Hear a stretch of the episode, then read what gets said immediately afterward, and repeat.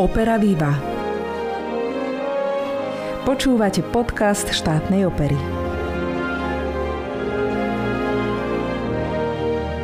Milí poslucháči, pozdravujem vás. Po dvoch týždňoch sme tu opäť s našim operným podcastom. Moje meno je Alžbeta Lukáčová a veľmi sa teším, že pozvanie na rozhovor prijala Michaela Mojžišová, v divadelných kruhoch známa odborníčka a v podstate aj naša kolegyňa. Tiež sa venuje opere len z inej strany ako my v Kamennom divadle. Spomedzi mnohých jej aktivít som vybrala projekt pod názvom Smart Theater, popri ktorom sa samozrejme porozprávame aj o všeličom inom, hlavne ale o opernej kritike. Nech sa vám príjemne počúva. A ja už pri mikrofóne vítam Mišku Mojžišovú, Miška, s tebou sa za normálnych okolností stretávame pomerne pravidelne, minimálne na premiérach operných, ktoré mávame v divadle, lebo ty okrem iného pôsobíš ako operná kritička. Pracuješ v Slovenskej akadémii vied v Ústave divadelnej a filmovej vedy, publikuješ o opernom divadle a venuješ sa mu už mnoho rokov. Ďakujem pekne, veľmi pekne pozdravujem divákov štátnej opery a s veľkou nádejou, že sa čo najskôr stretneme v hľadisku môjho obľúbeného divadla. Áno, túto nádej máme všetci, ale to, prečo sme sa zišli, je Smart Theater. Tí, ktorí sa trošku viac venujú opere alebo ich to zaujíma hlbšie, tak určite sa s takouto značkou stretli. Je to vlastne nejaká platforma, ktorá združuje záujemcov o asi všeobecne divadelné umenie, nielen operné, ale ty s tým máš dosť do činenia, takže skús nám predstaviť vlastne, o čo ide. Smart Theatre je taká veľmi by som povedala zaujímavá, asi aj pomerne v našich končinách originálna iniciatíva, s ktorou prišlo Slovenské centrum Asociácie divadelných kritikov, ktorého som ja teda podpredsednička výboru. A bola to reakcia na výzvu Fondu na podporu umenia, ktorý vypísal takú mimoriadnú covidovú výzvu na vzdelávanie v online priestore. No a moje kolegyne Zuzka Uličianska, ktorá je predsedničkou SCAICT a Zuzka Spodniaková, ktorá je tiež členkou výboru, prišli s výborou myšlienkou, aby sme podchytili takú tú kritickú vekovú kategóriu 15 až 18 alebo 15 až 20, čiže to je tá kategória mladých divákov, ktorí už prestali chodiť do divadla s rodičmi, alebo so školami, so, so základkami, ktoré chodia na nejaké detské predstavenia, ešte nedospeli do toho dospeláckého záujmu o divadlo a sú vlastne v tom takom váku, ktoré je pomerne ťažké osloviť aj tým divadlám, hoci musím povedať, že ten trend je veľmi silný v slovenskom divadle chytať práve túto vekovú kategóriu. V opere možno o niečo menej, lebo opera je predsa len trošku zložitejšie médium než činohra alebo alternatívne divadlo. Takže my sme chceli chytiť túto vekovku a vychovať možno nie rovno hneď kritikov, ale ľudí, ktorí dokážu o divadle rozmýšľať, rozprávať sa o ňom, zaujímať k nemu postoj, proste spoznávať ho tak hlbšie. Tak možno by som povedala, že až tak napol profesionálne. Takže dievčatá vymysleli projekt, ktorý FPU podporilo. Bol to taký, že pilot, pilotná fáza. A my sme sa myslím, že to bolo, že od oktobra do konca februára. Najprv prebehol nábor, prihlásili sa nám decka do piatich rôznych dielní, bola opera, činohra, muzikál, alternatívne divadlo, bábkové divadlo a v nich sme sa vlastne cez Zoom stretávali raz do týždňa a teda riešili sme veci, asi sa ma na to spýtaš.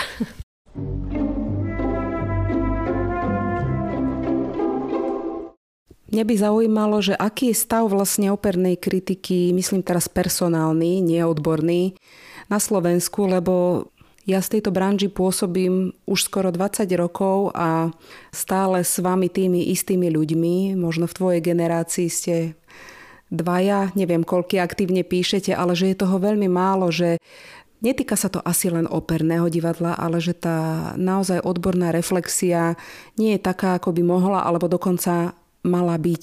Skús to trochu zhodnotiť, ten súčasný stav.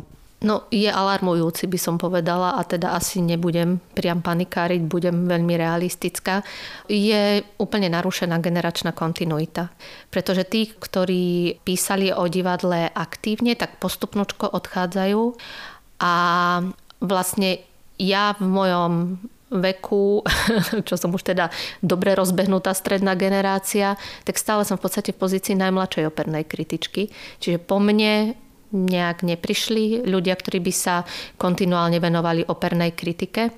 Čiže v tejto chvíli nás je možno 5-6 píšucich operných kritikov a vekový priemer je teda dosť vysoký. Ono ten dôvod bude, je to komplikované. Jednak je problém so vzdelávaním, pretože každá škola, ktorá by sa mohla takémuto niečomu venovať, či už Filozofická fakulta muzikológia, alebo vo ŠMU, či už na hudobnej fakulte, alebo na divadelnej fakulte, rieši asi dosť tak tie svoje veci. Hudobníci hudbu, divadelníci divadlo, ale opera tým, že je to vlastne syntetické umenie, kde je treba byť edukovaný a proste erudovaný aj v muzikologickej aj v teatrologickej zložke, tak je dosť náročná a teda to vzdelávanie vyslovene v zmysle operné divadlo, operná kritika tu nie je.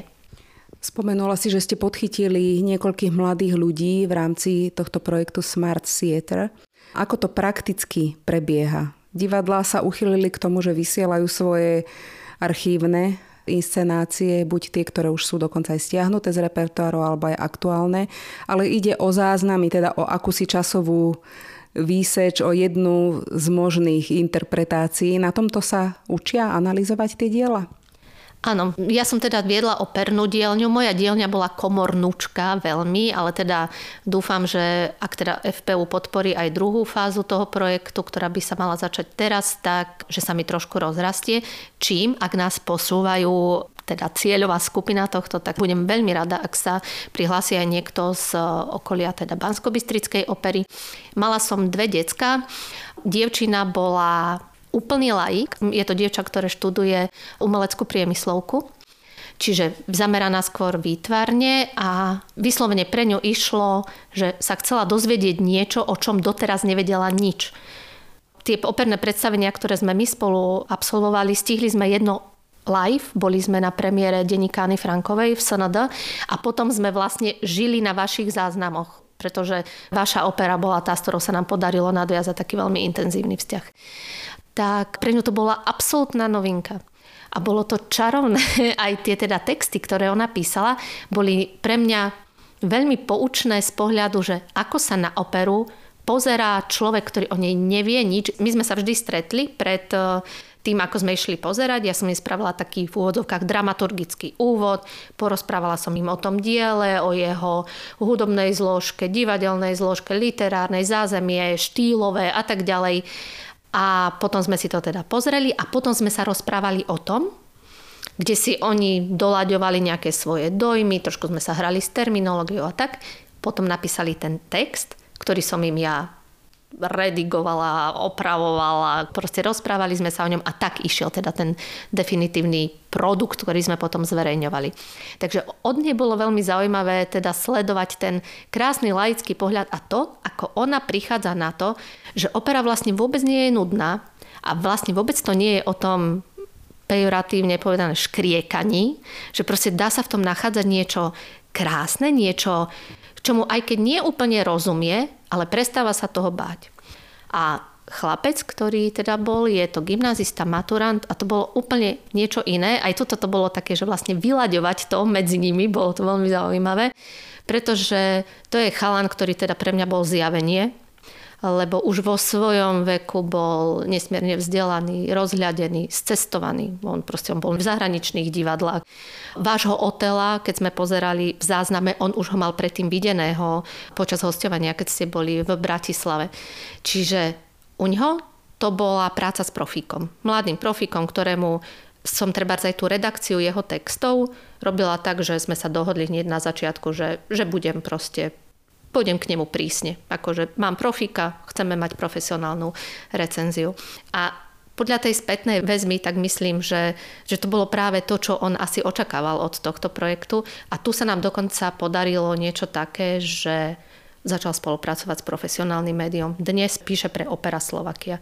Takže to sa veľmi teším a teda vkladám nádeje do toho, že snáď aj teda takto by sa pomaly mohli rodiť noví operní kritici.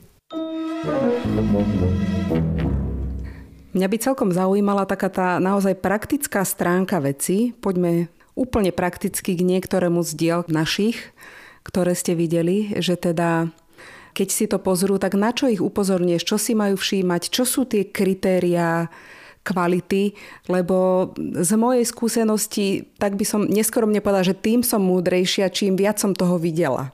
Čo sa u týchto mladých ľudí nedá povedať, ich divácká skúsenosť je obmedzená. Takže ako sa vlastne vychováva operný kritik? Dobre, tak poviem to treba naozaj na príklade konkrétnej inscenácie, ktorú sme pozerali od vás, tak Macbeth, hej, Verdiho Macbeth. Čiže Najprv som im teda porozprávala niečo o Verdim, aj o pozícii tohto diela, konkrétne vo Verdiho tvorbe, lebo však postavenie Macbeta je veľmi špecifické u Verdiho. Zobrali sme si to aj z pohľadu teda Shakespearea, čo sledoval Shakespeare, v čom bol iný Verdi. Potom sme si prebrali interpretačné špecifika opery. Ono je to vždycky, tie detská sa, ale nielen deti, to sa aj teda dospeláci sa chytíme také tej pikošky, podľa ktorej si to zapamätáme. Myslím, že každý vieme, že Lady Macbeth chcel Verdi, aby bol hlas, ktorý nemusí byť pekný, kľudne môže byť škaredý, ale musí mať teda ten emóciu, dramatický náboj, proste charakter postavy musí byť v tom hlase. Takže prebrali sme si to takto. A ja sama u seba sa snažím moje recenzie robiť tak, aby keď si to čitateľ prečíta, aby si odniesol informáciu nie len, že aké to bolo, bolo to pekné, dobre zaspievané tak, ale o čom to bolo. Pretože ten výklad je niečo, čo má divák pochopiť a má to pochopiť aj kritik a má to sformulovať vo svojej recenzii. Čiže toto bolo niečo, na čom sme sa dohodli, že sa budú snažiť to vyložiť, proste pochopiť, o čom to ten Gábor u vás inscenoval. Tak, takže asi takýto manuál. Zaujímalo by ma, ako pristupujete k inscenáciám, ktoré používajú trochu modernejšie výrazové prostriedky, inscenačné aj scenografické, kostýmové, lebo zdá sa mi, že stále viac je tlak ako keby na návrat k takým klasickým inscenáciám. Hovorím teraz o našom prostredí, nie o zahraničí to znamená možno taký, ako to povedať, dobovejšia podoba tých inscenácií. Paradoxne Macbeth je v podstate moderné divadlo vizuálne. Ako sa na to dívajú títo mládežníci, ktorí videli prvýkrát túto inscenáciu? Ak budem hovoriť o týchto mojich dvoch, tak jednoznačne to uprednostňovali. Ako, keď sme sa rozprávali o tom, že čo videli, teda konkrétne išlo hlavne o Daniela, ktorý mal toho napozerané, tak on e, išiel do toho s tým, že ako úplný začiatočník aj on mal radšej tie také nekonfliktné veci.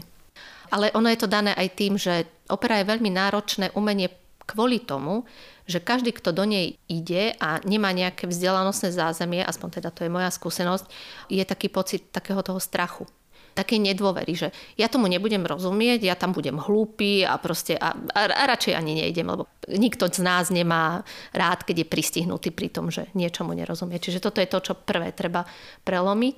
No ale s tým, ako mal čoraz viac napozerané a teda išiel si pozrieť aj veci do zahraničia, tak e, jednoznačne hľadal už v opere niečo viacej, než len tú prvoplánovú ilustráciu príbehu.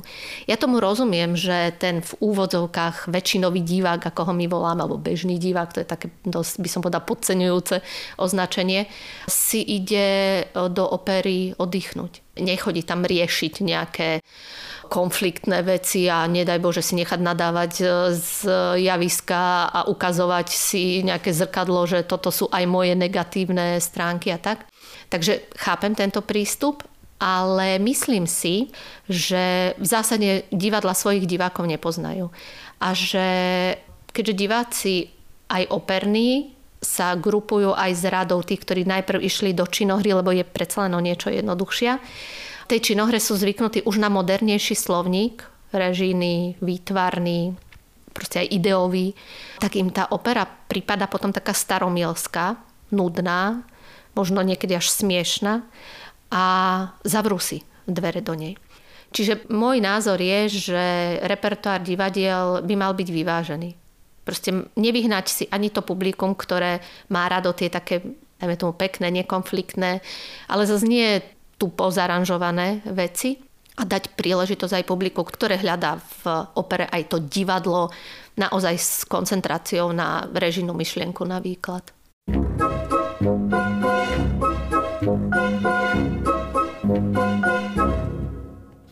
Operná kritika alebo divadelná kritika vo všeobecnosti je prítomná a je asi taká stará ako divadlo samo. Ale predpokladám, že keď ten recenzent píše tú recenziu, tak je niekomu určená.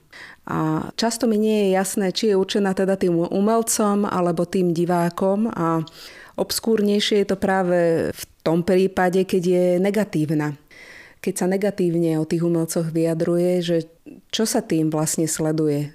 Čiže cez akú prizmu ty píšeš o operných dielach a ako to učíš ďalej tých mladších.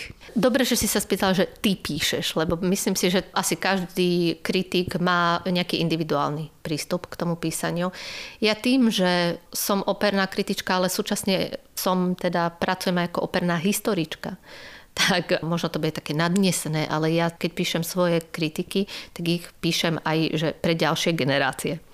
Lebo každú jednu kritiku píšem s veľkým pocitom zodpovednosti, že je to ten artefakt, ktorý tu ostane. Pretože to predstavenie, inscenácia cez konkrétne predstavenie začne, skončí a dnes už dobre je záznamová technika, takže možno ostanú nejaké záznamy, ale v zásade je to umenie, ktoré plinie v čase. Čiže skončí sa, pominie. Ale tá kritika je to, čo tu ostáva a čo dajme tomu, keď raz sa budú písať dejiny 200-ročného divadla, tak práve naše texty budú to, s čím budú tí budúci badatelia a tí budúci historici pracovať. Takže kritika má byť niečo, čo vydá doklad o tej inscenácii, zaradí ju do kontextu. Do kontextu konkrétneho divadla, do kontextu interpretačnej tradície toho konkrétneho diela, do kontextu, dajme tomu, nejakých režijných trendov, hudobno-interpretačných trendov a tak. Čiže pre mňa je to aj svedectvo doby, moja kritika. A čo sa týka, že kritika negatívna, tam zrejme mieríš kritika, ktorá vyčíta nejakému interpretovi alebo teda negatívne hodnotí jeho výkon a tak ďalej. Toto je asi taká tá najbolestnejšia časť práce kritika. Možno aj dôvod, prečo nie každý sa na takúto prácu dá, hoci by ju možno vedel robiť. Ale ja s tým, že som sama vyštudovala operný spev, tak mám úctu k práci tých ľudí, viem, čo za tým stojí, viem, čo všetko sa na výkone podieľa, takže sa veľmi snažím vo svojich kritikách nebyť zraňujúca. Ono sa hovorí, že môžeš napísať o niekom, že čapce a že má vadu chôdze. A je to to isté, ale znie to úplne inak. Hej? Ale aj v tomto prípade, ako z pohľadu toho historika, nemôžem zahmlievať, nemôžem sa tváriť, že niečo bolo dobre, ak to tak nebolo, lebo stieram hodnotiace kritéria, podľa ktorých sa potom vlastne hodnotia aj tie veci predtým a tie veci potom. Čiže aj to má byť cieľom kritiky, nastaviť kritéria. Je to trochu filozofická otázka, ale tie kritéria si nastavujete celosvetovo, lebo predsa len opera je univerzálny žáner, ktorý sa hrá na celom svete, alebo beriete do úvahy hm, históriu slovenského operného divadla alebo isté špecifika, ktoré máme. Čo je to dôležité sledovať? Minimálne ten európsky prúd v opernom dianí alebo alebo je to niečo, čo má byť špecifické pre nás, dajme tomu v tom našom slovenskom priestore? Určite a hlavne dnes, keď je teda svet taký otvorený skrz všetky, ja neviem, internet, hej, média, proste tá informácia o zahraničnom opernom divadle sa dostane naozaj už aj k bežnému človeku, ktorý o to má záujem, tak kritik sa nemôže tváriť, že o tom nevie. Ale v žiadnom prípade nebudem pomeriavať výkony a výsledky v slovenskom divadle to bož, ak je to divadlo regionálne, ktoré pracuje za úplne iných finančných a, a tak ďalej podmienok s výkonmi spevákov v Laskale alebo v Metropolitnej opere. Takže tuto by to vyšlo vyslovene ako omiešanie hrušiek s jablkami. Takže myslím si, že je by bolo od kritika hlúpe a pyšné, keby nastavoval kritéria Laskali na kritéria Bansko-Bystrickej opery. Ale aj v Bansko-Bystrickej opere platia profesionálne štandardy a falošne zaspievaný tón je rovnako falošne zaspievaný v Miláne ako v Bystrici a rupnuté C je rovnako rupnuté tam i tam, keby sme teda išli na, na tieto veci. Ale aj poznanie štýlu a tak ďalej je niečo, čo dokáže obsiahnuť aj slovenský spevák. Takže určite by som slovenských spevákov v žiadnom prípade nepodceňovala. Treba mať na nich vysoké očakávania ale treba mať teda niekde vzadu ti musí bežať aj to, že sme v malej krajine, ktorá pracuje s oveľa menším budžetom ako veľké bohaté divadla. V úvode som spomínala, že ty pomerne bedlivo sleduješ to, čo sa na našej opernej scéne produkuje. V podstate už aj v dosť takom veľkom časovom horizonte.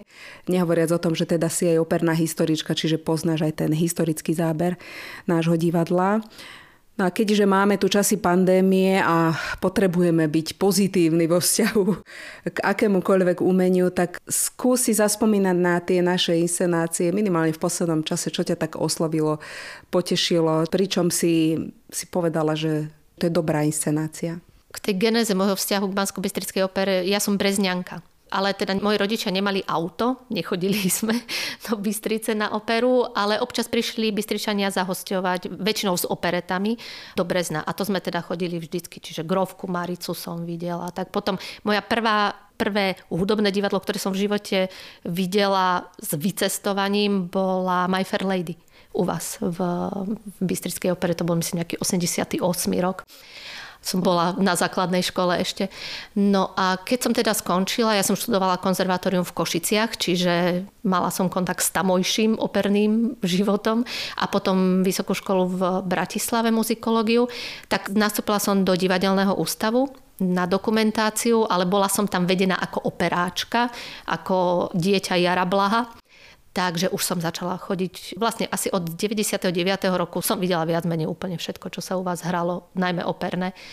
Môj prvý veľký zážitok v Banskej Bystrici s operou bola asi jej pastorkyňa v režii Maroša Chudovského s výborným aj hudobným naštudovaním a krásnymi speváckými výkonmi.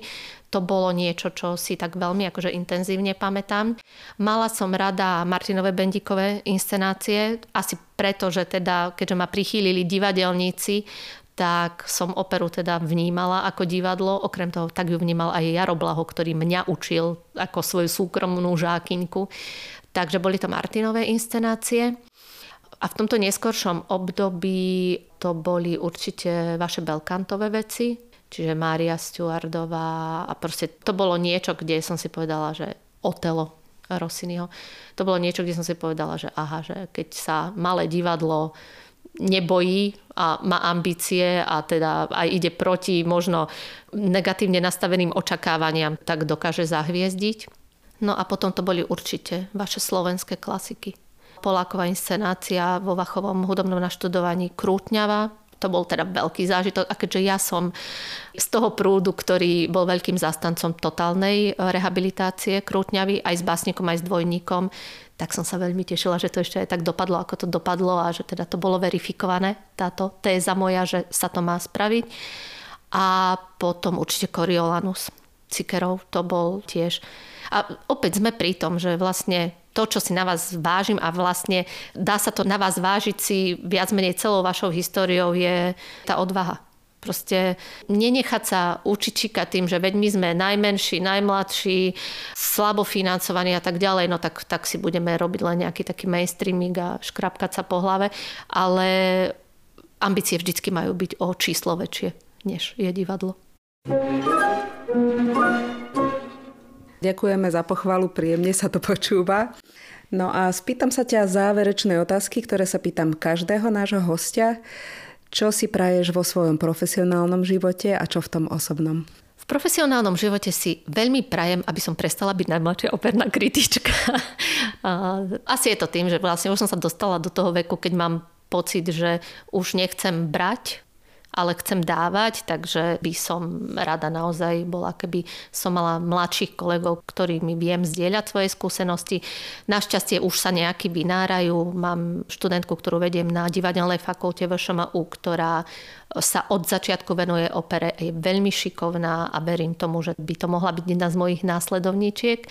No a želám si aj to, aby bolo čo najviac dobrého divadla, ktoré, hudobného divadla, operného divadla, ktoré ma bude inšpirovať, ktoré mi bude dávať témy, pretože ja sa teda na divadlo a aj na operu pozerám ako na niečo, čo má vyšší zmysel, než len teda zmysel toho potešenia. Je to niečo, čo ma má nútiť rozmýšľať a proste rozvíjať ma aj po tej intelektuálnej stránke, nielen po zážitkovej, estetickej. A v súkromnom živote asi to, čo si všetci teraz želáme. Nech sa skončí toto prapodivné obdobie sociálneho vákua a zdravotných obáv a nech sa teda vrátime znova do normálneho života. Ideálne, ak sa tam vrátime zmúdrení, spokornení a bez pocitu, že s nami sa všetko začína a všetko končí. Miška, veľmi pekne ďakujem za tento rozhovor. Myslím, že sme otvorili teraz dvere do viacerých veľkých tém o ktorých sa verím, že v budúcnosti ešte porozprávame. Všetko dobré a veľa zdravia. Ďakujem veľmi pekne a budem sa tešiť.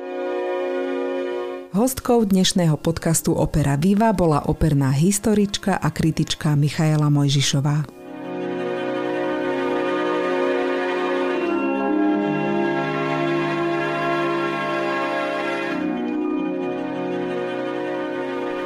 Pandemická situácia nám žiaľ stále neumožňuje otvoriť brány štátnej opery pre vás, našich divákov, a sprostredkovať vám predstavenia naživo.